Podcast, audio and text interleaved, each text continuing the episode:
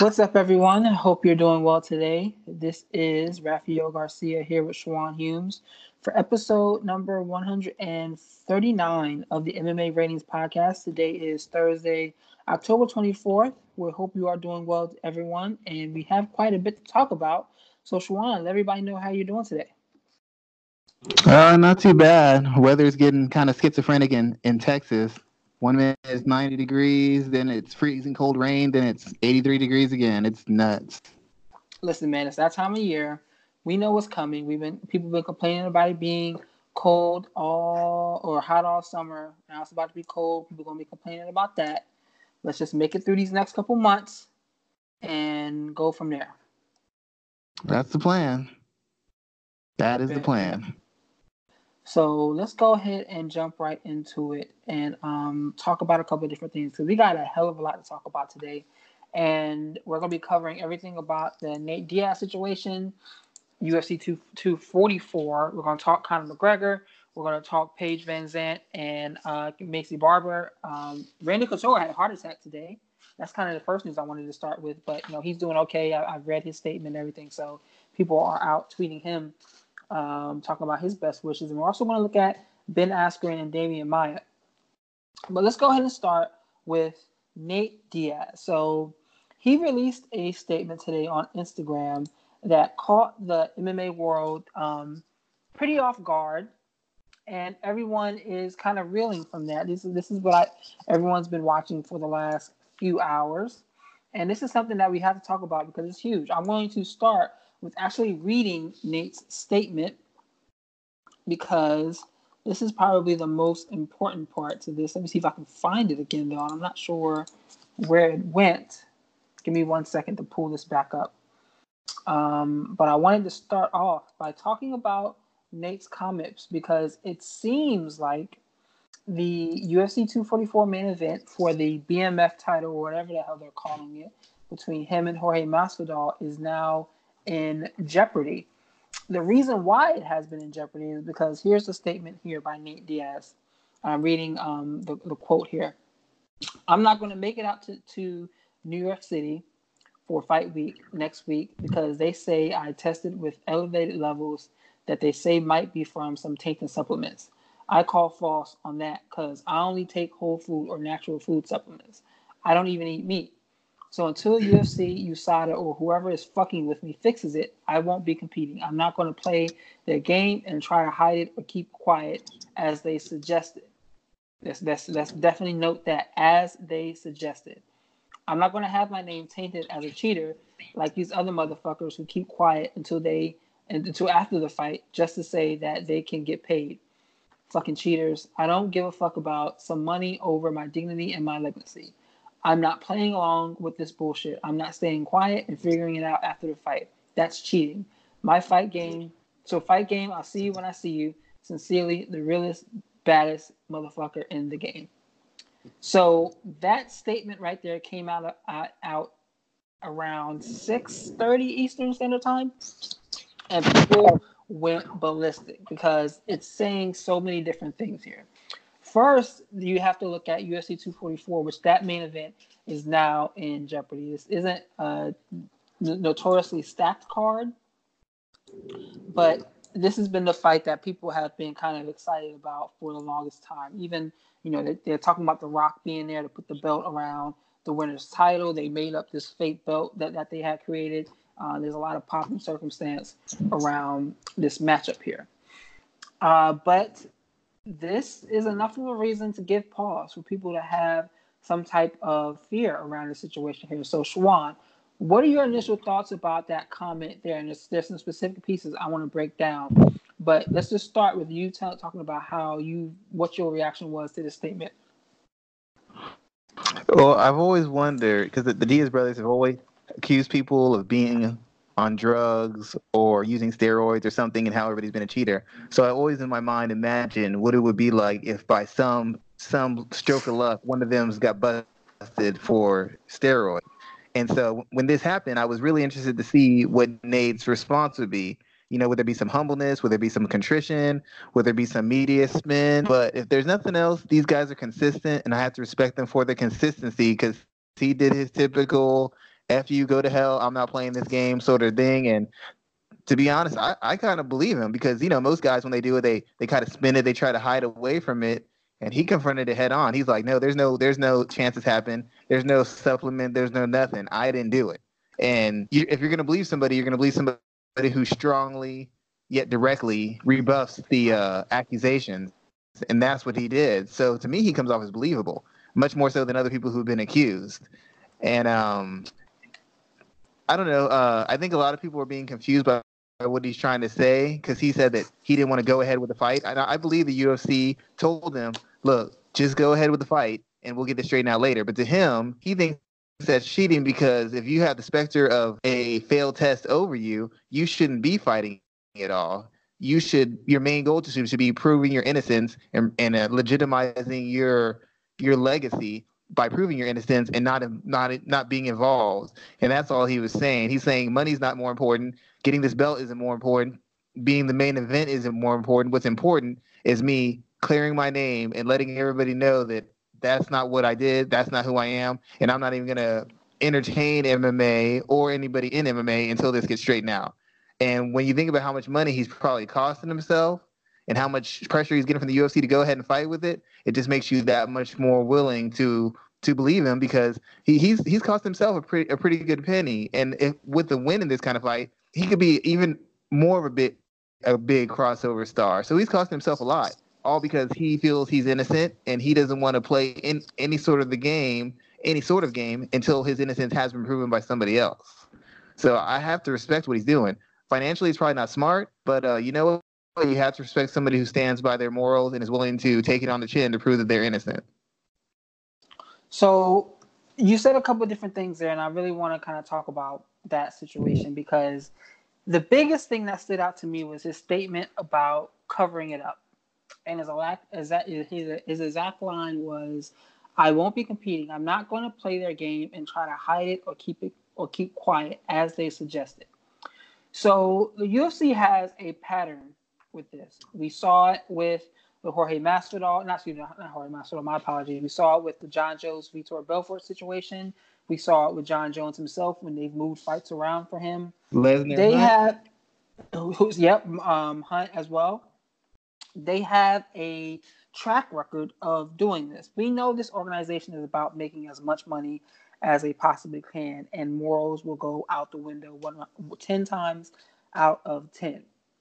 But how much of a blow is this to the UFC and USADA partnership if if someone's digging around and they find out the truth about this. That's the biggest statement that stood out to me. People hold up the, the USADA process and they hold up these failed drug tests as there's some type of permanent black eye on these fighters' um, career and their these fighters' legacy. You should like the way the fans talk about these situations is downright stupid, in my opinion. But we've seen them be willing to cover up situations in the past. 10 days out from what is probably going to be their biggest fight of the second half of 20, um, 2019, I would not put it past the UFC to attempt to do this again to keep this situation uh, uh, under wraps. How big of a story is this small line out of his statement? Uh, it's a huge story. I mean, it's basically calls into question the integrity of the UFC and the integrity of USADA because if they know it and they hold the results until after an event. In theory, you're putting someone's life in jeopardy because you're letting someone who's failed a test and has an unfair advantage go into a cage fight. I mean, all it takes is one person to die and then find out somebody had a failed test. I mean, that would be that I wouldn't say it's the end of the sport, but it'd be a huge blow because the biggest the biggest promotion in the sport would be accused of being improper in, as far as enforcing rules and looking out for the safety of fighters. So this could be a huge story if there's any if there's any real paper trail or anything that somebody can follow to build a case against them. I mean, like I said, it wouldn't be the end of the UFC, but I can't see how it wouldn't set it four, five, six steps backwards. I mean, it, it calls it, it, it calls everything into question from that point on. You you can't trust them, and then you can't you can't trust this organization whose job it is to not just catch cheaters, but to expose them to the public as soon as they get this information. So that just means those guys are being bought off, and that means the UFC isn't concerned about fighter safety or about a clean sport. They're concerned about their bottom line. We all know that. When you get proof of what you've always known, that's when damage is really done. Yeah, this is definitely a damning situation here, and I hope that someone deep dives deep into this aspect of the story because this is something, in my opinion, that that needs much more attention. Because imagine if they are covering, not covering this up. I hate to say it like that, but trying to do their best to keep this fight together, regardless of what else is going on. And regardless of the fact that this man basically said someone told him to keep quiet so they can um, keep this fight together. And I think that that is a major problem and a major um, concern. And I hope someone does a deeper dive into that piece. Let's talk about what's kind of what's spiraled out of control since then. Because first off, now we got Jorge Masvidal, and there's conflicting reports about Jorge Masvidal being on this card now, whether or not this fight is off. There are some individuals that are saying that Leon Edwards has been kind of been tapped as a replacement and that the UFC had him training to prepare for this fight just in case. Josh Gross just kind of refuted that talking to Leon Edwards management um, just maybe about 15, 20 minutes ago. If let's say that Leon Edwards is the guy to replace Nate Diaz for this fight, what does that do for the ramifications of UFC 244 for you? Is this still a pay per view quality main event? Is it more important now? Because, you know, Leon Edwards has been on a tear. He's ranked and he's someone that, if he gets this win here, he could easily be a, um, the next individual to face a, uh, a champion in um, 2020. But from a marketability standpoint, does this fight change if Leon Edwards is slid into that main event spot? Well, that, that's the thing about it. If Le- Leon Edwards gets moved in, it's a more legitimate fight. It's a more important fight, but it's not a fight that captures the public's attention. It's not a, a fight that excites not just hardcores, but the casual fans.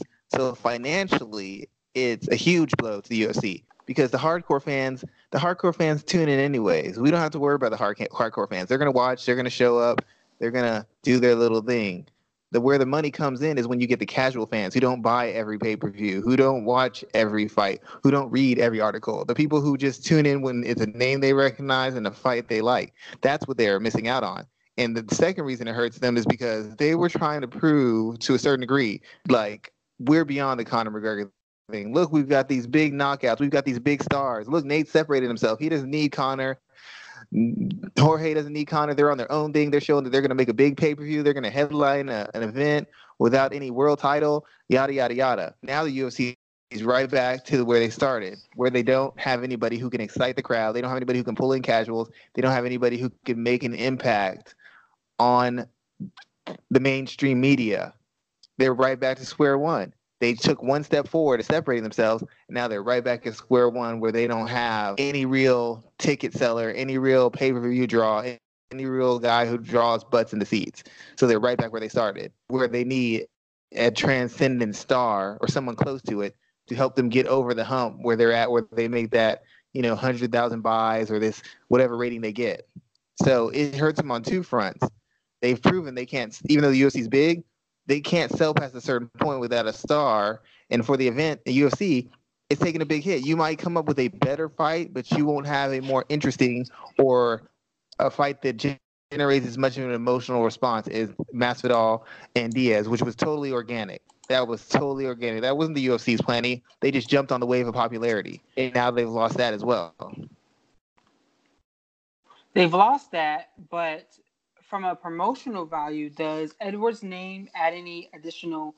Does he do anything? I don't even think he does anything for hardcore no. fans, to be honest. No, there's hardcore fans. It's a be- it's a better fight. It's a more interesting fight because Edwards is sharp. He's been active. Masvidal is sharp. He's been active. They both have an array of skills. They both beaten ranked guys. So it's a more legitimate fight. The people who want the purity of the sport, they'll love it. But people who love the purity of the sport don't keep the lights on in the building. It's the casual fans who keep the lights on. It's like the same thing in the music business. You have all these indie acts and these artistic acts and these deep acts. The ones who keep the lights on are the commercial acts. They allow us to get the hardcores and the indie acts out there because they're making so much money. We can take a chance on this this group or that group. uh, Leon Edwards, nobody wants to see him fight Jorge Masvidal except the hardcore fans. Nobody's interested in it. Nobody demanded that fight. Nobody demands any Leon Edwards fight. He doesn't sell fights. He's not interesting. He's not particularly exciting. He's a great fighter, but he has no draw. And because he has no draw, the UFC's bottom line is going to be hurt by this.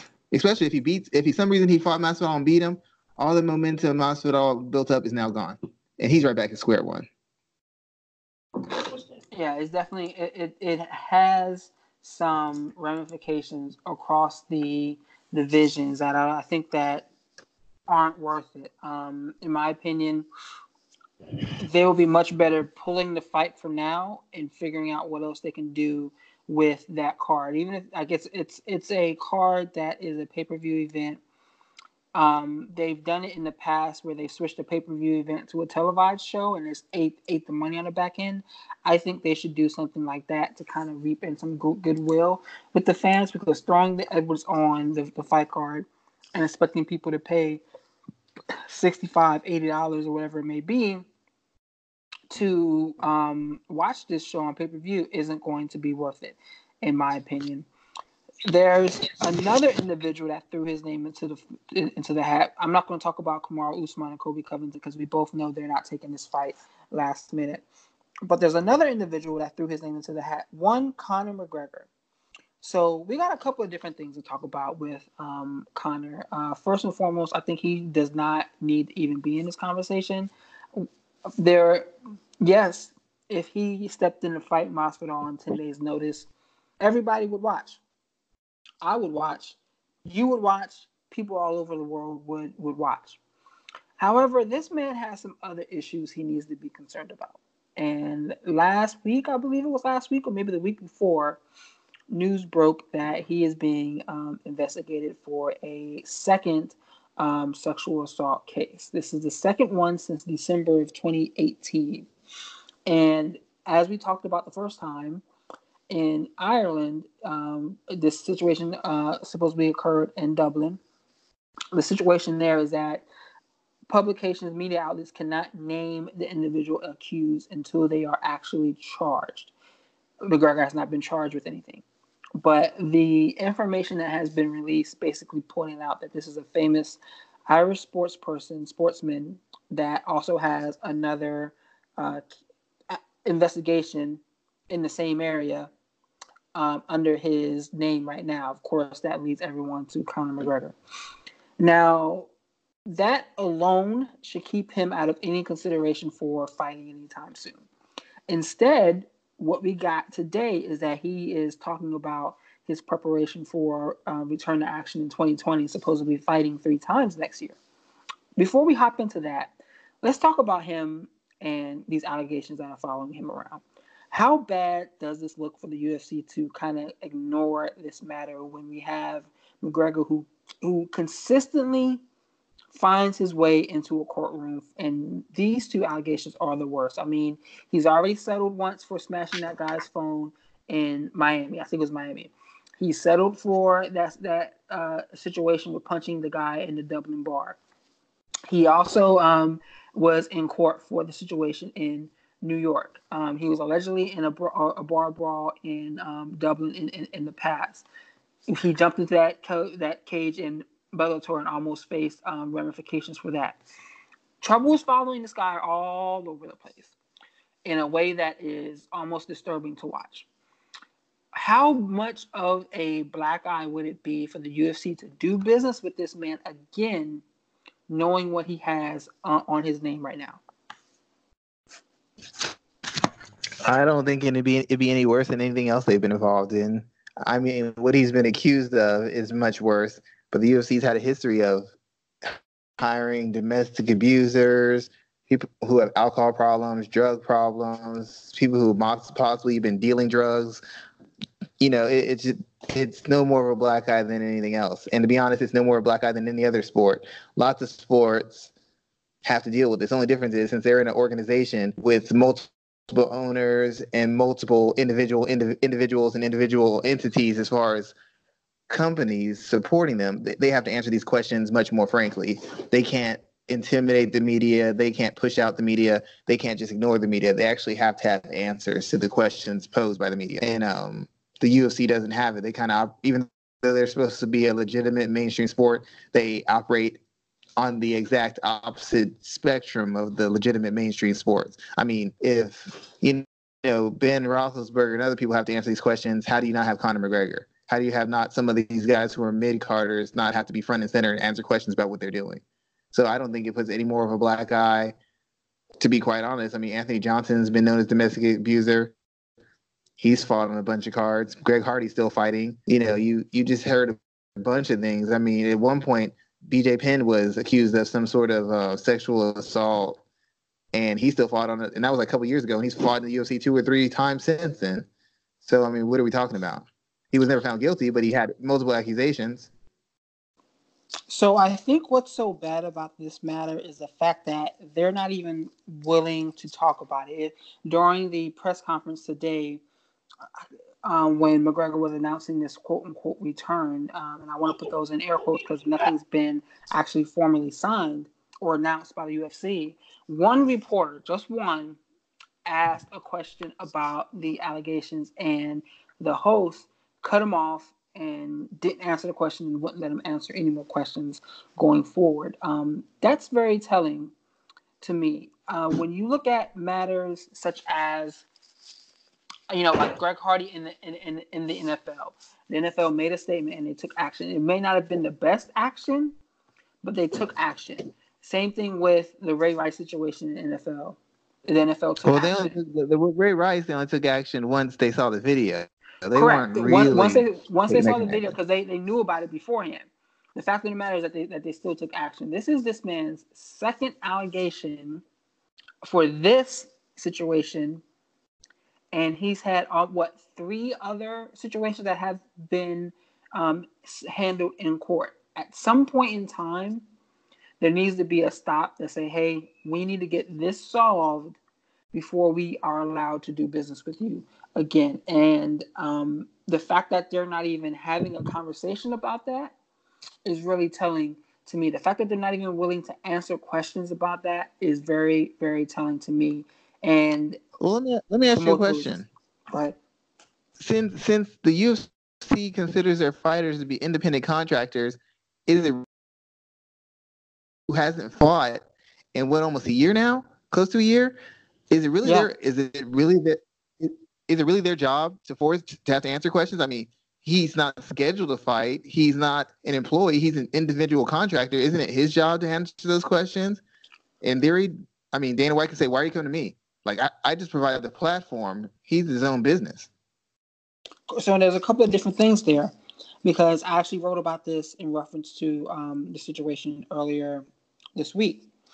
There, you remember the UFC code of conduct policy that they had that no one really released. Um, the interesting thing about that is there are a lot of people who believe that that went away simply because of the fact that the UFC wants to keep that facade up that these fighters are independent contractors. If they have a policy in place that mandates how people um, behave outside of the workplace and offers up punishment for these individuals, that gives those individuals further cause to be considered employees. And you know that there's a snowball that comes out after that that just rolls downhill that the UFC will not be able to stop. That's why a lot of individuals look at this situation and, and others and how they've handled them by not saying anything as the UFC saying, hey, distance, distance, distancing themselves from that code of conduct and treating these individuals as independent contractors, even though we all know that that's not the case.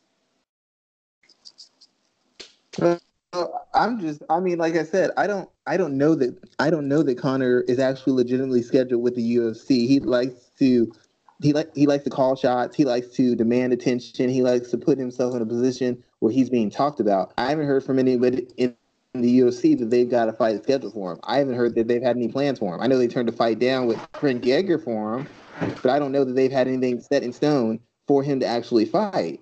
So even though even though I believe they would go with it, I can't jump on them yet because they haven't done anything. And all these issues he's had, have happened while he hasn't been in the, the cage. He hasn't been in the cage and they haven't anything, had had anything scheduled for him. So how mm-hmm. mad can I be at the UFC? He's not. He's really not an active fighter right now. All this stuff has been happening. Hasn't happened with him as an active fighter. Correct. Well, yeah. Well, I don't know if all these situations has happened without him being a, an active fighter. Because if you're the champion, that's different. And I know, and I believe he was a champion for some of these instances, so that may be different there. Yeah, well, yeah, that that's totally different. If if it was in fact happening during that time, I don't once again know why it didn't come up. But if it if it did and it came out, then those people have to have to express that.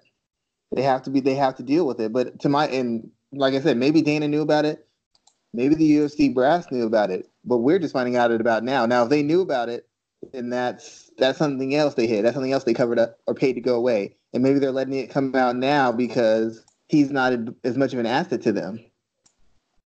So let's talk about um, that I mean, one, one, real quick, real quick, real, real quick, Rafael.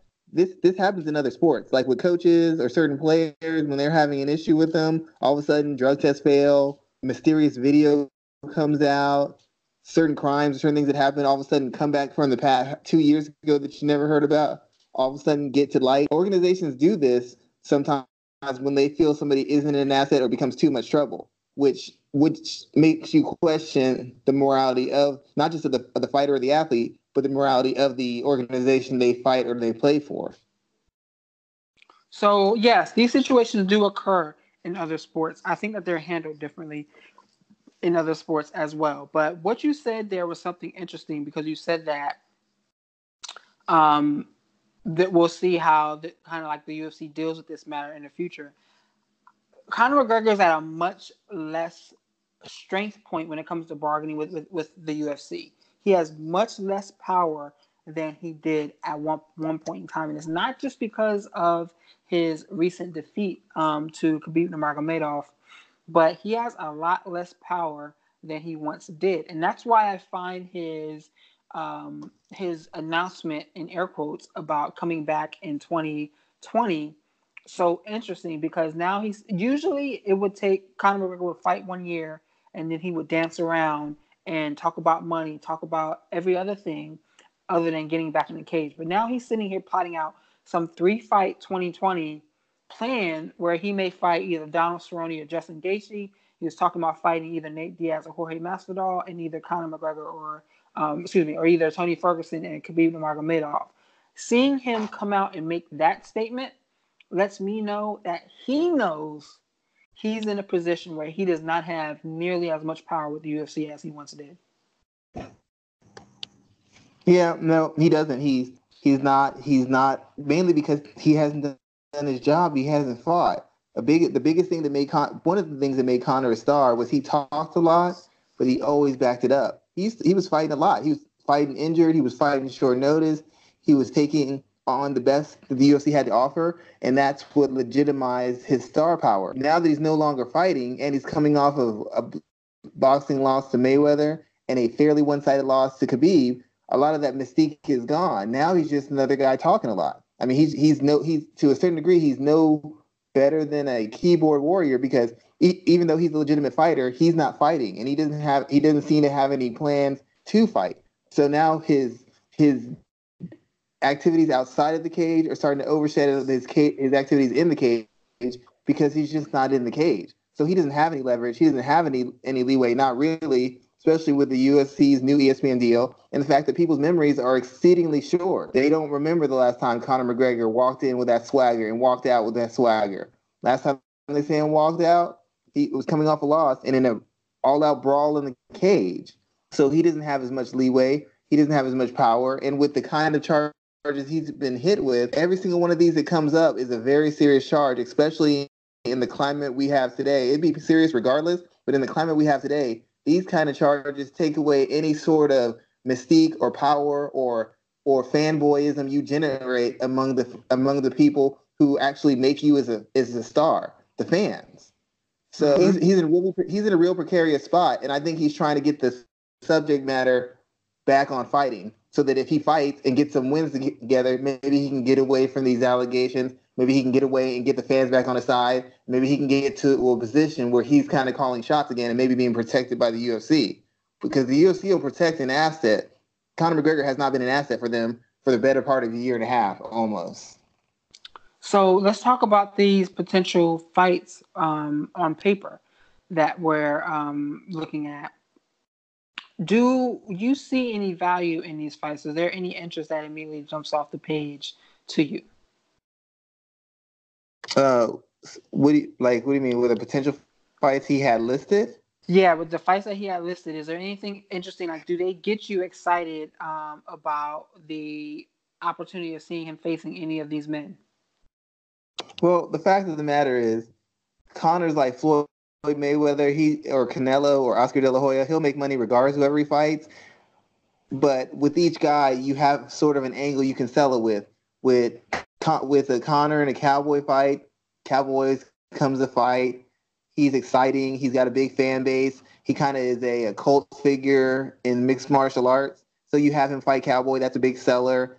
Cowboy's got some striking skills. Cowboy's a very good grappler. So you see you see avenues of victory for Cowboy, but you also see clear avenues of victory for Conor McGregor. So it's a safe fight for Conor. It's also a big fight because of who's involved, and it could make him and the UFC a lot of money. That would that would even though Cowboy's on a bit of a losing streak, his name, his cachet and name value along with Conor will push pay per view buys. They could build that fight up very well. They could make that fight and make a lot of money off it against Justin Gaethje, it's the same thing. Only difference with Gaethje is Gaethje's closer to the title. So Conor versus Gaethje fight really, really could reestablish Conor as a world class competitor, and that chance to reestablish himself will get his fans back watching. Will get casuals watching. Will get hardcores watching, and it'll get to the point where it's going to be like Floyd Mayweather. People are aren't just showing up to support him; they're showing up to hope that Justin Gaethje shuts his mouth permanently and runs him out of the sport.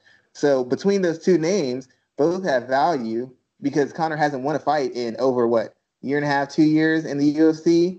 He hasn't won a fight in that long. So beating anybody who's been active legitimizes him and shows that he, he's back on the right track. Beating someone of Justin Gaethje's caliber shows that he's still one of the very best in the world, and it's a favorable style matchup. So both fights have value. Both fights make the UFC money. Both fights, if he won them, puts him in position to challenge for a title within another fight or two. So, which fights would you rather see the most? Let's go. Let's go through the three that he named. Out of Donald Cerrone, Justin Gaethje, which fight would you rather see? Um, the Gaethje fight probably be the most interesting. It, I've always thought that he beats Donald Cerrone. I think Cerrone's got a, an array of skills, but I've always felt that Conor, with his body work and the accuracy of his counter punching, especially with Cowboy's chin being extra shaky, I always felt the Cowboy that uh, Donald that um, excuse me McGregor could beat him. So that wouldn't be as interesting a matchup to me outside of the fact that Conor hasn't been in the cage in forever. You, you don't know what he has left. The Gaethje fight is probably the money fight for me, the one that will get the biggest interest from me. But I, I would really like to see Conor fight someone else before he fights Gaethje. I'd like to see him have a fight, knock the rust off, then in his second training camp, go in against Gaethje and kind of have himself act active, have him find a rhythm, have him kind of get back used to the strain and the drain of being a guy who's going to carry the who's going to carry the card because even though the other guy's fighting on the card, he's the one who has to make it sell. He's the one who has to show the personality. He's the one who has to answer the hard questions. So I like to see him kind of get back in the groove, then go for a contender. I, I wouldn't want him to jump right into a Gaethje. I like to fight a Paul Felder first, Donald Cerrone, somebody a little bit lower down the rung, get the rust off, get sharp, see where he has, see where he's strong at, see where he's weak at, and then go for the bigger name. Because the secret to Conor's success the first time it wasn't just his talent, it was activity. He fought more than anybody. He just fought so much. And when you fight that much, you're super sharp, you're in super good shape, you're super confident. When you're fighting once a year, no matter how good you are, you're never quite as sharp as you should be, in my opinion. Okay. Then the next then the next two he mentioned were Nate Diaz or Jorge Masvidal. Who would you rather see him fight? Mm, I, I mean, if I'm looking for just pure money, then then I go for the Diaz fight. Diaz is a, the biggest fight. People will pay for that rematch anytime. That fight is a fight that sells anytime. It doesn't have to be built up. They already know each other. So Conor not being active isn't going to impact the fight any more than normal because these guys know each other inside and out. They they shared the cage for that long. They face each other that long. They train specifically for each other. But that that's probably the biggest fight. The best fight, once again, if he fights Masvidal and he beats him, that actually makes him a legitimate contender. Because right now, Masvidal is closer to a title shot or closer to contendership, real legitimate contendership, than Nate Diaz. Nate Diaz is a cult figure who puts on an exciting fight, and he he he puts on he puts on spectacles and that's what's kind of gotten him ahead right now. But if we look at Nate Diaz's record in the past year or two, he hasn't been spectacular. He's nowhere near a title fight. So if we're talking about legitimacy as a fighter and a contender, Masvidal's the fight to go. Gaethje's the fight to go. If you're talking about maybe just making money and reintroducing yourself to the fans and putting yourself in the best position to get mainstream media on your side and to really push those pay-per-view buys, then you go for you go for Cowboy or you go for Diaz. I mean, there are two sides, there are two different sides of the same coin. Either one will reestablish you, but one reestablishes you as a legitimate threat. The other one reestablishes you as a legitimate pay per view seller and needle mover, as Dana White would say.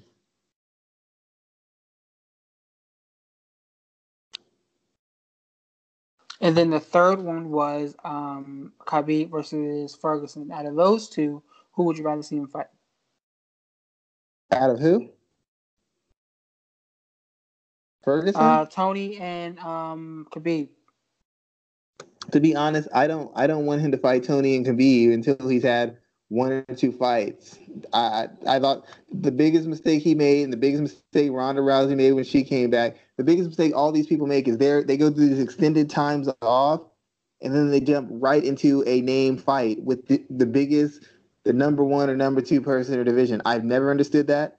Some cases it works, like when Donald Dominick Cruz came and beat T.J. Dillashaw, or when Jon Jones came back. But out, outside of those rare occasions, nine times out of ten, it's a bad fight for the name fighter. I'm always the person who's more who falls on the side of being active and working your way up to the big names. I would want to see Conor, and not that I doubt Conor's skills, but I don't want to see him in with a Tony or Khabib until he's had at least at least two fights prior. I mean, he can take the fight, he can do whatever he wants. I would not like to see him fight a Khabib or Tony until until he's gotten past a until he's gotten past either Cowboy and Gaethje or gotten past Diaz and Masvidal to at least get him re- ready for that level of competition. You can't, no matter how good you are, you can't just jump in against the best of the best and think you're going to dominate. Now, people say Floyd Mayweather did it, but Floyd wasn't fighting the best guys in the division. He was fighting pretty good guys in division. Khabib and Tony aren't just pretty good guys they're basically the elite in the division, and I don't see how you prepare for them without being active as far as fight. So I I wouldn't even keep any of those guys on my board. Those two aren't even on the board until he wins two fights in a row. Okay, all right, some good, uh, some. Uh, okay, good. So let's move on because I want to talk about a couple other topics from um, this weekend and just some other news going on. I want to take take some time to touch upon this situation with Maycee Barber and Paige VanZant. So, for those who are not familiar with the situation, Maycee Barber's been spending pretty much the last year or so calling out Paige VanZant any opportunity she can. She can't keep Paige's name out of her mouth. And Maycee just fought this past weekend, picking up a pretty decisive win um, at I can't remember what event that was, but she picked up a pretty uh, straightforward win. She's eight and zero oh as a professional. I think oh, she's ranked Julian Robertson. Julian Rob. Okay, Julian Robertson. She's ranked number eight right now. Let me look at that again real quick. Um, Maycee Barber is ranked number uh, ten in the in the division. Paige Van VanZant is ranked number uh, 15. She was not ranked before, and she was actually just slotted back into this into the spot. And everyone knows Paige. She's the one, the woman that the UFC's been kind of riding high on because of you know she has that she has that crossover appeal. She's on Dancing with the Stars. She did fantastic there. That you see her frequently in a lot of um, commercials. She hasn't been competing as much because she just came back from a serious arm injury. She fought this past January, picking up a win over Rachel Ostovich. That was her first time fighting in a year. And in an interesting conversation Paige had with um, Ariel Helwani, she says she makes almost like two hundred thousand dollars a year just from her sponsorships alone. she doesn't need to fight anymore. When you're making two hundred thousand dollars a year from your sponsorships, she doesn't need to bet the jump and, and take any fight that uh, is thrown her way or anybody that mentions her name. Any person on the UFC roster, male or female, would want a two hundred thousand dollar um, annual salary just from sponsorship. So let's just go ahead and put that out there. But Maycee's been continuously calling Paige out, making it seem like Paige is afraid to fight her. And you know, idiot um, MMA fans are talking about, oh, Paige is scared, Paige is scared, et cetera, et cetera. But they're not looking at this from a business deal. So Paige Van Zant actually recently put up a, a, a social media post talking about she's willing to fight anyone at 115 or 125, anyone not named Maycee Barber, because she feels like Maycee's being disrespectful. In my opinion, as I watch this situation, I continue to watch it unfold. Maycee just posted something on Instagram as we were on air, saying more of, of, of the of the the same. This is getting really cringeworthy to me. And my like I would just want I would be totally on board with this fight if Maycee just came out and said, look, Paige Van Zant is making X amount of money doing nothing but promoting herself via social media. I want that same thing. I want that two hundred thousand dollars that she gets every year, and I think the way to get there is by beating her within an inch of her life. I'm just as attractive as as as she is. I can be promoted by the UFC the same way she was, and I fight better than her, and I want to take what she has. But instead, she's going about this way that is just so cringeworthy and like it's it makes me look at the situation like this is not pro wrestling. Like stop it. Like there's a point where you can tell where it's overly fabricated and overly um overly manufactured. And this is definitely one of those moments and is not making me interested in seeing Maycee Barber fight in any way, shape, or form. Have you been following the situation and what are some of your thoughts? Yeah, people get on me about Maycee Barber because I've been very frank about her skill set and very frank about her limitations. I, am I think she's a good fighter. I think she's got a lot of physical tools. I think she has sort of an an attitude and a charisma that could that could carry carry her with a certain segment of fans if she plays it right. But the fact of the matter is, Maycee Barber wants wants Paige Van because she thinks it's an easy fight, and she just won't say it. And we've had this discussion before when we talked about how people were bashing Paige or bashing Michelle Waterson, and people like they're not real fighters, they're not legitimate fighters. They did the same thing with Conor, and everybody says they're easy work or they're they're frauds. Sage Northcutt, they're frauds, and I'm a real fighter and they're not a real fighter. But every time those real fighters get a microphone in their hand, do they call the person out who's five levels ahead of them? No. They call the champion? No. They call the fighter who everybody's avoiding in division? No. They always go after the name fighter, even though they just got done saying they can't fight. They're a part-time fighter. They've got no heart. They're scared of me. Why would you, as a professional fighter, want to fight somebody who's who's scared of you, has no heart, and isn't properly trained to compete against you? Because you're no different than anybody else. You want to get paid. It's not about being the best. It's not about making a legacy for yourself. It's about getting the most money point blank period. And nobody wants to have that conversation. They don't want to be that honest. And i've said this before. They are all frauds. This whole i do it for free. I'm a real warrior. Blah blah blah blah blah. Y'all aren't like me. You work your regular jobs. No you're exactly like me. You want to get a raise you want to get a promotion and you'll do whatever it takes to get it even if it means taking the easier route to the money now i don't hate you for taking the easier route to the money that's what you're supposed to do but don't tell me that you're some kind of unbeatable warrior and the rest of us don't know what your life is like. No, I don't know what my life, your life is like. I can't take a shortcut to get a raise in my job. I can't take a shortcut to a better lifestyle. I can't go an easier route and take a take a lesser challenge to get myself ahead. I only can go and get a bigger challenge to get myself ahead. And that's what separates MMA from all the other sports. That's what separates combat sports from other sports. In other sports, you can't be the champion unless you beat all the higher ranked people in front of you and the defending champion. In sailing, in basketball, golf, anything, you can't you can't do it. There's no shortcut. You can't just play the most popular team and get a title shot. You can play them, but you got to play the other 16 games and then the other four games, and then you get a title. Same thing in the NBA, but in combat sports, you get to pick and choose. And all Maycee Barber is trying to do is pick and choose so that she can get some notoriety, get some money, and hopefully her fame will knock her four steps ahead so that she will get a title shot. Or get closer to a title shot instead of having to knock off the people who are legitimately ahead of her and legitimately better than her. And the fact of the matter is, she's actually big enough and athletic enough and skilled enough that she could beat these girls. But she doesn't want to have to fight them. She wants to take a shortcut, and she just won't admit that. I don't know why she won't admit it. We all know it, but she won't admit it. She wants to take a shortcut. And before I finish, even though I don't know that Paige VanZant is dedicated to fighting anymore, this whole act that Paige VanZant is scared of her, Paige VanZant went fought went five rounds, almost five full rounds with Rose Namajunas, took one of the worst beatings you will ever see a fighter take. She didn't run from that. She wasn't scared. She didn't quit. She took she took her she took Rose Namajunas' strikes better than Michelle Waterson and Joanna Jędrzejczyk did. She went out there and she went to war and took her beating and kept looking for more in every instant. She's fought Felice Herrig. She's fought Michelle Waterson. She fought for a round and a half with a broken arm. She may not be a very technical fighter. She may not be super dedicated to the art and the training of fighting. But once you lock the cage, very few people have the heart and mental toughness of a Paige VanZant. So even though I would feel that Maycee Barber would be favored over her. The fact of the matter is, she's never fought an athlete better than Paige VanZant. She's never fought anybody mentally tougher than Paige VanZant. She's never fought anybody physically tougher than Paige VanZant. And she's never fought anybody in better shape than Paige VanZant. She is not Paige VanZant's toughest opponent. Paige VanZant would be her very, very toughest opponent ever in her career. So to just assume that she would walk through Paige VanZant just based on watching film and who they fought is freaking nuts. So to recap, Maycee Barber wants an easy fight so she can get money, money and move up the ranks. Paige VanZant is not nearly as easy as Maycee Barber is making her out to be. And what's interesting about the situation is there's so many different angles she could take if she's trying to cut her way through to the top of the 125 divi- um 125 pound weight class. I mean, look, Antonia Shevchenko is ranked number 13. Maycee Barber could beat her. I think she would definitely beat her.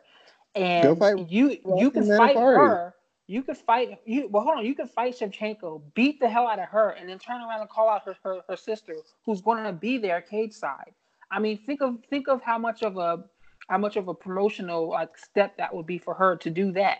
You can fight Roxanne Modafferi. Lauren Murphy ha- has been struggling as of late. There's so many women ahead of her that she could take a fight and and have a better, more valuable bout with than Paige VanZant. Like M- Maycee Barber reminds me of Tomi Lahren.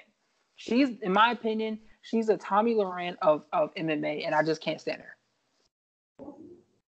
Yeah, I mean, like I said, I understand why she's doing it. Business sense, I get it. I, I get it completely. But this whole the whole image of I'm a real fighter and you're not. I'm about this life and and you're not. It's not. It's not the case. You can't be about this fight if you're taking what is on paper the easiest challenge. That's not what the real warriors do. That's not what the gladiators did. They didn't take the easiest challenge. They went after the best. The people we look up to went after the best. Now I can't falter for wanting to make money. I can't falter for wanting to move up the rankings, but pay, but you you you can't. Paige VanZant, as much of a fraud as you want to say she is, anybody wants to say she is, she fought her way up. Now, when she got to the elite levels, she got her ass whooped and sent right back down, but she fought her way up. Paige VanZant won what, four, five, six fights in a row before she got Rose Namajunas? How many fights has Maycee Barber fought? How many fights in a row has she uh, fought? Two. Maycee Two. Barber has Maycee Barber has had three UFC fights. Hannah Cifers, who's no longer in, in the UFC, I don't think. JJ Aldrich, and then the one from this past Saturday. Yeah, and she's only she's looked good in two of them, and she almost got knocked out in one of them.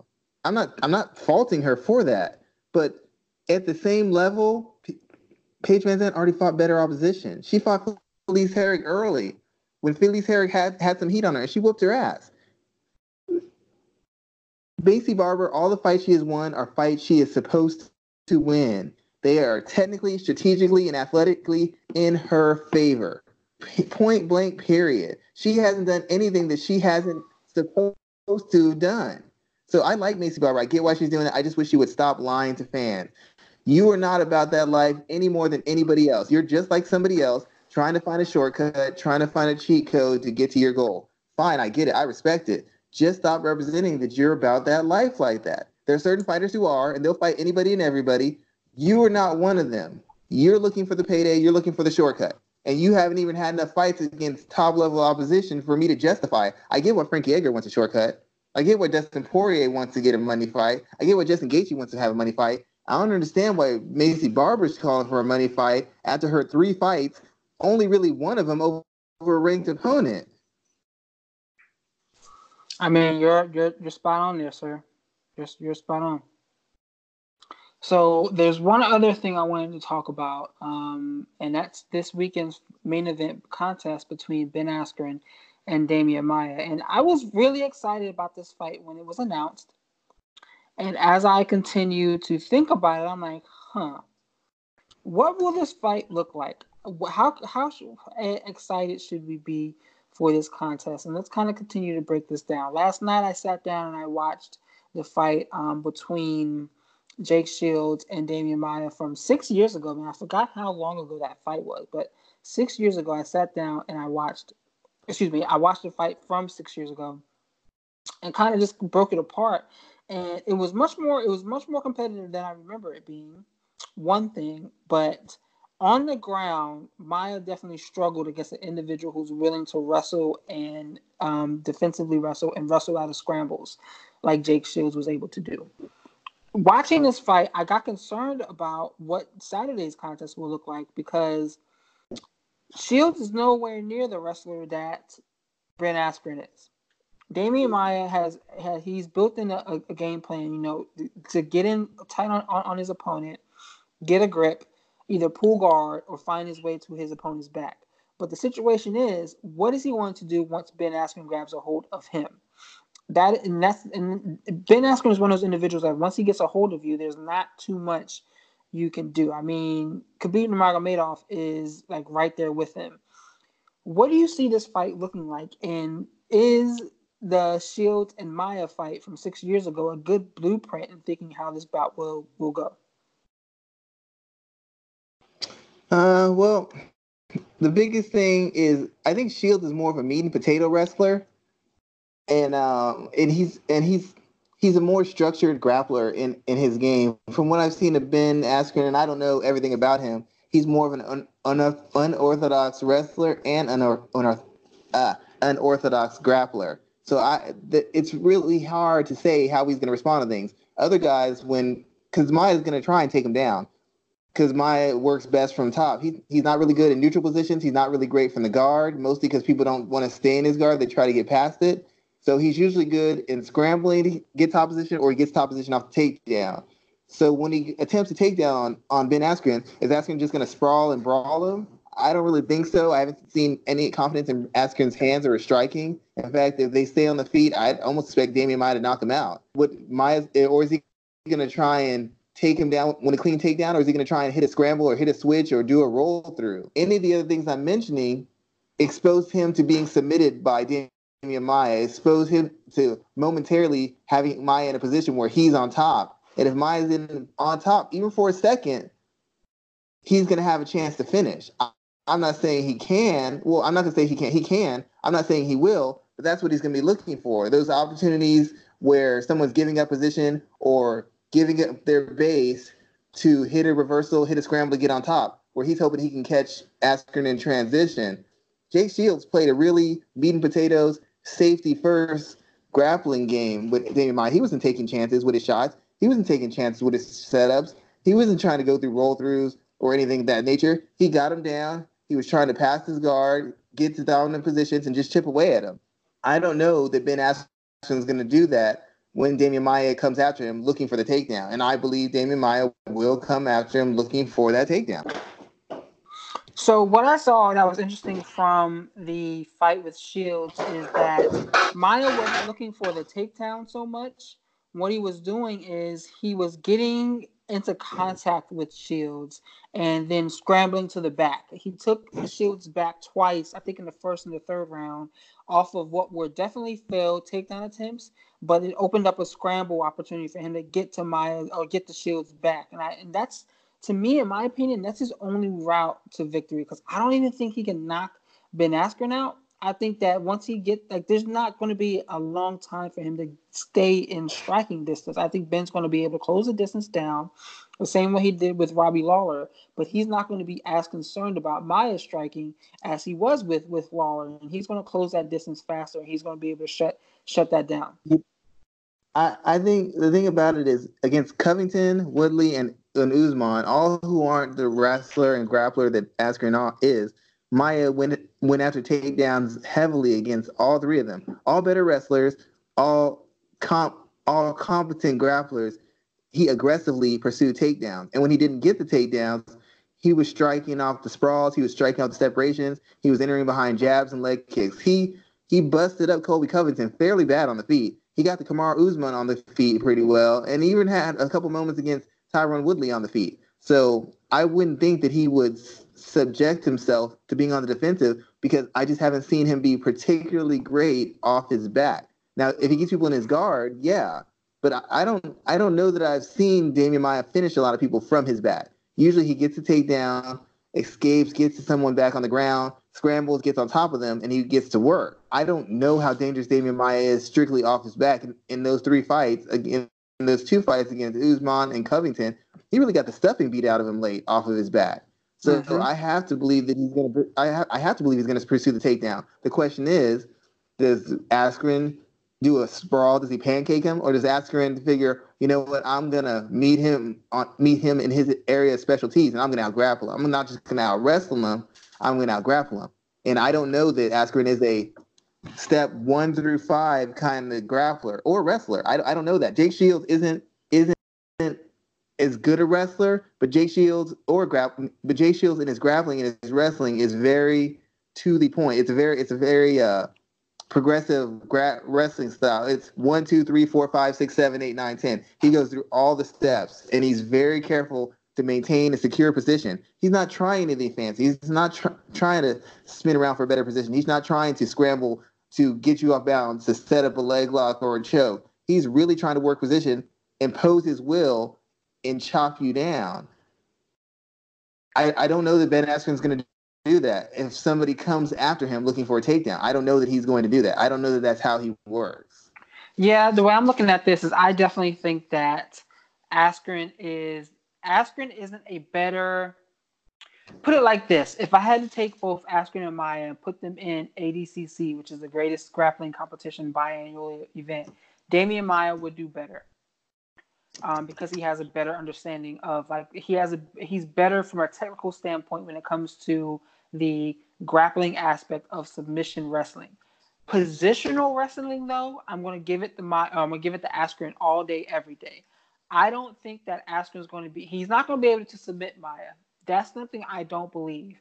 But I think that he's going to be able to dominate and control the positions, kind of the same way that Demian Maia did to Gunnar Nelson, because Gunnar Nelson is another individual that has a high quality grappling game, ADCC quality as well. I think he's a medalist in ADCC as well too. And you saw Maia couldn't submit him, but he did more than enough to get to solid positions and to deliver enough damage to make it seem like or to to to win the bout. I think Askren can do the same thing to him, but from a positional standpoint and using his wrestling and his grappling to um, be able to get to those better spots. He also competed in ADCC, didn't do nearly as well as Demian Maia. Demian Maia won it in 2007 and got second in 2005. I mean, he is a competent, competent grappler. Askren lost in, I think, the first round when, when he did ADCC. Um, but from an MMA base, getting to a position, staying on top, and looking like you're working to score points – I think Askren has more than enough to um, win this fight. I think he does, especially in the cardio aspect. I mean, as as Maia's gotten older, he fades he fades terribly late in fights, and even though he's a grappler, being in another grinding, active grappling match with a high level grappler, high level wrestler is draining on guys. It's just a matter of being more conditioned for it. Like I said, the, the main issue I have is how is Ben Askren going to respond when Demian take, tries to take him down? How is he going to respond when Demian starts trying to strike with him? Because as good as Askren's been, he has been taken down by guys who aren't good wrestlers. He was taken down by Lawler. It was a slam, but Lawler still got him to the ground. It was a burning hammer. Man, what you talking about? Yeah. Oh yeah. Excuse me. And then he got t- he got taken down to one. And I want to say that um who's that guy? Jay. He fought in Bellator. He Jay fought in UFC. Yeah, I want to say that I want to say that he took him down, or maybe got him in a neutral position off a takedown. So it's not it's not impossible to take Ben Askren down. It's not. But what separates Ben Askren from other wrestlers is his unique style, his unique rhythm, his willingness to take chances in the to get the superior positions. Once he gets them, he can maintain them quite easily. But when you're attacking or forcing him into neutral positions, he'll take certain chances to get to the dominant position. And what I'm thinking is Demian Maia is going to look for that and look to get that, get to the back, get to the neck, get to the arm, and use the submission to get the position and then control him and try and finish him. I'm not saying it's likely. Based off wrestling pedigree alone, it shouldn't be likely. But we've seen Demian Maia take down guys with excellent takedown defense, Rory Rory MacDonald. We've seen him out wrestle guys, Chael Sonnen. I think I think Jon Fitch and Rick Story, while not the caliber of, of a of a Ben Askren, they are, are comp, competent and accomplished wrestlers, and he easily out wrestled them, which shows that he's got a certain caliber of wrestling to a to a certain level in mixed martial arts. So it's not out of the realm that he's going to try and get the takedown. Once again, it just depends on how Askren responds. And if he comes in behind a jab and starts, you know, kind of throwing and feigning leg kicks and, and knees, I think he could get a clean entry and get Askren to the ground, or at least get him to the cage to the position where Askren is going to have to make a move that's going to expose him to being dragged to the ground or put in a position where he can be submitted. All right, so we're going to put a bet right now, five dollar bet. I'm going to go because you because you yes you named a lot of great wrestlers, a good wrestlers, good collegiate wrestlers. From a wrestling standpoint, Askren is on another plane. I'm going to put a five dollar bet on the line right now. This is something we're going to start doing for future um, shows where, where we had this back and forth. I'm putting a five dollar bet on the line. Demian Maia does not score a takedown on Saturday. Now, pulling guard and getting a sweep does not count. You got to, he has to finish either a single leg, a double leg, some legit takedown, and take Ben Askren down. I'm putting a $5 bet on the table right now. Demian Maia does not get a takedown on Saturday. You know, uh, you know, just for the, the art of the sport, I, will I'll say that he can do it. I'll say that he gets takedown, some form, some fashion. He actually gets some kind of reactive or trip takedown and puts and puts Askren on his back at some point. It's oh, it's not happening, but okay, we're we're, we're putting it on on the board right now, five dollar bet. Uh, so before we close out today, let, there's a question that came in about retirement, and for those who did not see, uh, Chris Weidman got knocked out for the fifth time on Saturday by Dominick Reyes. Um, stopped violently in the first round of their bout. This is the fifth time he's been knocked out. Luke Rockhold and uh, I think we, Luke Rockhold and Chris Weidman have been knocked out eight times since that fight that they had for the uh, welter. What was it? The middleweight title all those years ago. So a lot of people are talking about Weidman and Rockhold that they should retire. However, every time we had this conversation around mixed martial artists, some people have a hard time telling them that it's time for them to hang it up. But after watching these two guys get the way they're getting they're getting knocked out more violently and they're getting knocked out faster every single time they come back out into the cage. Rockhold is always already talking about, hey, he may not be fighting again. Weidman released a statement yesterday, I believe, talking about he's not done. But is there a point, Schwan, where we should be okay with telling fighters, hey, the time is now, you need to walk away, and the UFC should stop booking them in fights? Well, we don't have the right to because it's really their career, and that that's the thing that's always in control. It's like it's like I compare to being a parent. I have kids. After a certain point, I don't really have any say in what they do or how they do because it's their lives. They had to live with the consequences. The only thing that happens is when they make these decisions, they can't come to me and, well, I wish you would have pulled me out. I wish you would have stopped me. You should have been looking out for me. No, dude, you, you made the decisions. You made the decision. You made the circumstance. Now live in the house that you burnt down. You burned down the house. Now you got to live in the ashes. It's not my problem to fix it. It's not my problem to get you out of it. It's not my problem to to listen to how sad and how embarrassed you are about the circumstances you found yourself in. That's what it is with fighters. And a lot of fighters will sit there and it's athletes. It's not just fighters, it's athletes They'll waste their money. They'll take punishment. They won't take care of their bodies. They'll burn down relationships with coaches or organizations. And then when they write their book or when they're they have nothing and they're getting interviewed by some writer or some newspaper journalist or some ESPN or Fox Sports guy, well, you know, the UFC is just out for money and the fans just turn their back on you when you start losing. And the people who were around there when I was going to the top weren't around when I was going to the bottom. Did they abandon you because they're not good friends? Or did they abandon you because they told you you need to retire because you can't fight anymore? And you said, I'm going to keep on going. So now you consider them traitors when they're just seeing things objectively. You can never tell somebody how to live their life or what to do. You can give suggestions, but just like you can't tell them what to do, that person can't come to you about their damage, their their brain damage, their quality of life, the lack of money they didn't make for all the chan- the chances they took and risks they took after the fact. You made an adult decision. Now deal with these adult consequences.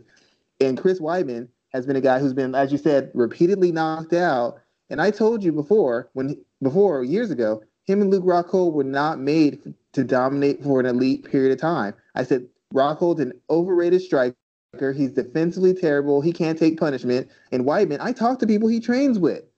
He's not that great a wrestler. He's not that great a grappler. He's a big, long, aggressive guy who uses his length, his wrestling, and his forward pressure to mask defensive holes, lack of refinement in his offensive and counter striking, and and lack of refinement in his overall wrestling game. I'm not talking about I talked to some high school wrestler told me this. I, I talked to people who've been on the mat with him. I, I talked to world champion, all American wrestlers who wrestled that dude. That's where I got my information from. And that's why I told everybody it was not going to last. And that beating his corner allowed him to take against Rockhold ruined him. And when they sent him out the round after, after being beat with an inch of his life, that also ruined him. It's not the one shot knockout to kill you, it's extensive, extensive beatings. And they let him take one of the worst in the UFC's history and that essentially at that point he essentially had the world class beaten out of him. And ever since then he has been unable to catch as well as he pitches. And he'll be dominating a fight get hit and it's over. And now he's to the point where he can't even dominate fights now. As soon as you touch him he's getting dropped. So somebody needs to tell him he needs to he needs to stop fighting. But nobody's going to because nobody wants to get on his bad side. Everybody wants to be loyal and everybody wants to keep enabling him to continue to move forward. He moved up division two years too late, and, and like Gray Maynard, he's learning the appropriate fighting skills after his chin and his durability and his cardio has disappeared. Now he has no room for error when he's finally learning how to do the right things in a fight. Now he has no room for error. So every time he gets touched, he gets finished. So somebody should tell him this, but he's not going to listen. And it's not our job to harass him. It's not our job to insult him or question his intelligence. He made an adult decision. I will respect it. But when and if this goes badly, I don't want to hear the complaints about how the fans turn their back on you, the organization turned their back on you, your friend friends turned their back on you. You turned your back on yourself when you decided to go against what common sense is telling you to do. But I also have to think about this. I don't know what other skills he has as far as making the kind of money he's used to making and being in the position he's he's he's gotten used to being in. So it's it's very hard to tell him to walk away from it. But if he doesn't want to walk away, cool. But don't walk away when those consequences come either. Don't start making excuses. Don't point the finger. You made an adult decision. You deal with the adult consequences the same as everybody else in the world has to deal with. Just because you're a fighter, you don't get any special exemptions. Interesting thought. Interesting thoughts there. The last thing I want to ask about this is from the UFC standpoint, should they take more of an onus in no longer signing guys to fight after like an extended no, period of time? They, they, they could be moral about it, but the fact of the matter is the UFC is not in the feel good business, just like any sport and any company is. I'm a really nice guy. Do you think Microsoft's going to hire me because I'm so wonderful? No, I don't meet the standards for what they want. The UFC wants people who, who can who can draw interest and people who can build other stars, people who can fight a little bit. Chris Weidman can fight a little bit. He's a former champion, so we draw some interest. And if you beat Chris Weidman and do it impressively, you legitimize yourself. Yoel Romero legit re-legitimized himself by stopping Chris Weidman. Gegard Mousasi got himself a fat contract at Bellator by stopping Chris Weidman. Luke Rockhold became the middleweight champion by stopping by stopping Chris Weidman. A lot of guys have made their name and and and moved themselves up the division. Uh, Jacare beat him too by beating this guy. So he fills in every aspect of what they need him to do: draw interest, potentially establish a new contender or build a new star, and also um, he can fight a little bit. It's not their job to look after him. I mean, sure, as people, we can all look after each other, but it's really not their job. It's not their responsibility. It's his career. His cornermen have known him for years. His training partners have known him for years. Dana White owes him nothing. Dana White hardly knows them. I don't care how well he thinks he knows them. He doesn't really know him. They're not really friends.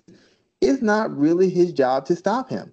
And to be quite honest, I think if he tried to, outside of cutting him, I think Chris Weidman would try, try, try and seek legal options to get back in the cage and fight again. So the UFC, should they do it? Yeah, they should do it to, to Chuck. They should have done it to BJ. They should do it to a lot. Of, there's lots of guys right now who, who need to hang it up, but it's not their job to. So if they don't do it, they're not necessarily in the wrong. They're doing their job, making money, building stars, moving the division forward. If if it if it's at the risk to Chris Weidman's health, they don't have to sleep badly at night because there's other people who've known Chris for years and are his legitimate friends who he depends on who are allowing him to engage in this nonsense. So if Matt Serra can sleep well at night, if Aljamain Sterling can sleep well at night, if Gian Villante can sleep well at night, why the hell wouldn't Dana White sleep well at night? True, true. Interesting thoughts there. So we're gonna go ahead and close it out, man. Is there anything else you want to let anyone know that you're working on, or anything else you want to say before we close down the show for this week? Uh, yes. There's a couple things. Back on this, uh, uh there's two things I want to talk about. First, the Aspen Ladd thing. She she tried to get the fight overturned against Germaine Randamie, and I, I get why people say that the fight should be overturned. It was somewhat of a early stoppage, but I'm going to say the same thing I said on a couple shows before.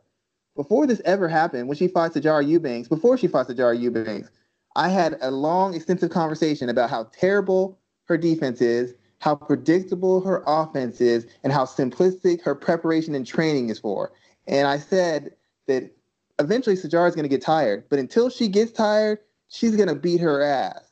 That's what happened. And after the fight, I said, when she faces a legitimate striker, she won't make it outside of a round. She has no ability to adjust. She has no ability to set up her strikes. She has no defense. She gets by on being tough and being physical and people being scared by her aggression and her, her ability to outlast them. As soon as she fights somebody with some accuracy who's skilled at striking, she's going to get wiped out. I said that before the fight with Germaine de Randamie was announced.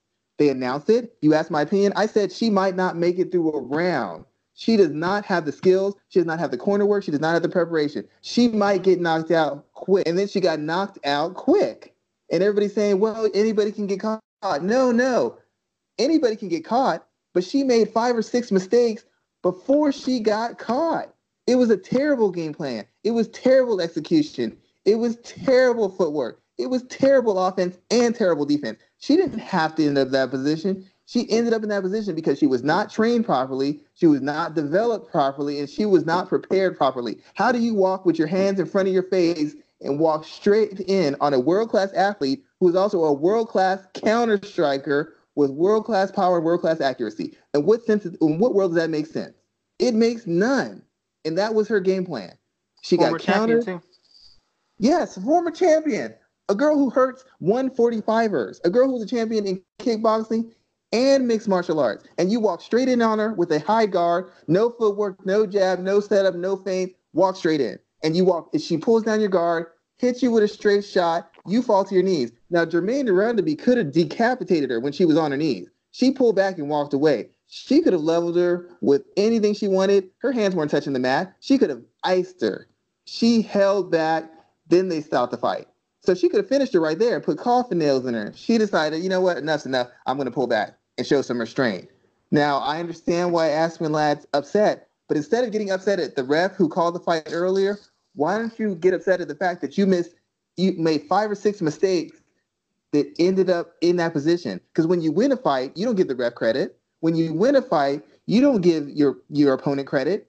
But when you lose a fight with technical and strategical mistakes you made, now you want to look for excuses? How about you show some development as a fighter in the past two years, and maybe I'll consider you just got caught. But when you're doing the same thing you've been doing for almost three or four years, I ain't buying it. And maybe other people will buy it, and maybe other people have sympathy. I'm not one of those people. That was a terrible approach. You paid for it. Work on your craft better. Sorry. And I'm not saying this is an idiot fan, because everybody says, You're an idiot fan. What do you know? I don't know. I've had fighters ranked higher than her come to me for advice. I've had fighters who potentially would fight her come to me for advice. How would you approach her? how do you say this? What do you after she got knocked out? I calls from a lot of camps being like, man, you called that. You called that three months ago. You said it was gonna happen and it happened. And she got embarrassed. So she needs to work on her skill set, not legal options. That's her problem. Secondly, and finally, Maycee Barber, very talented fighter.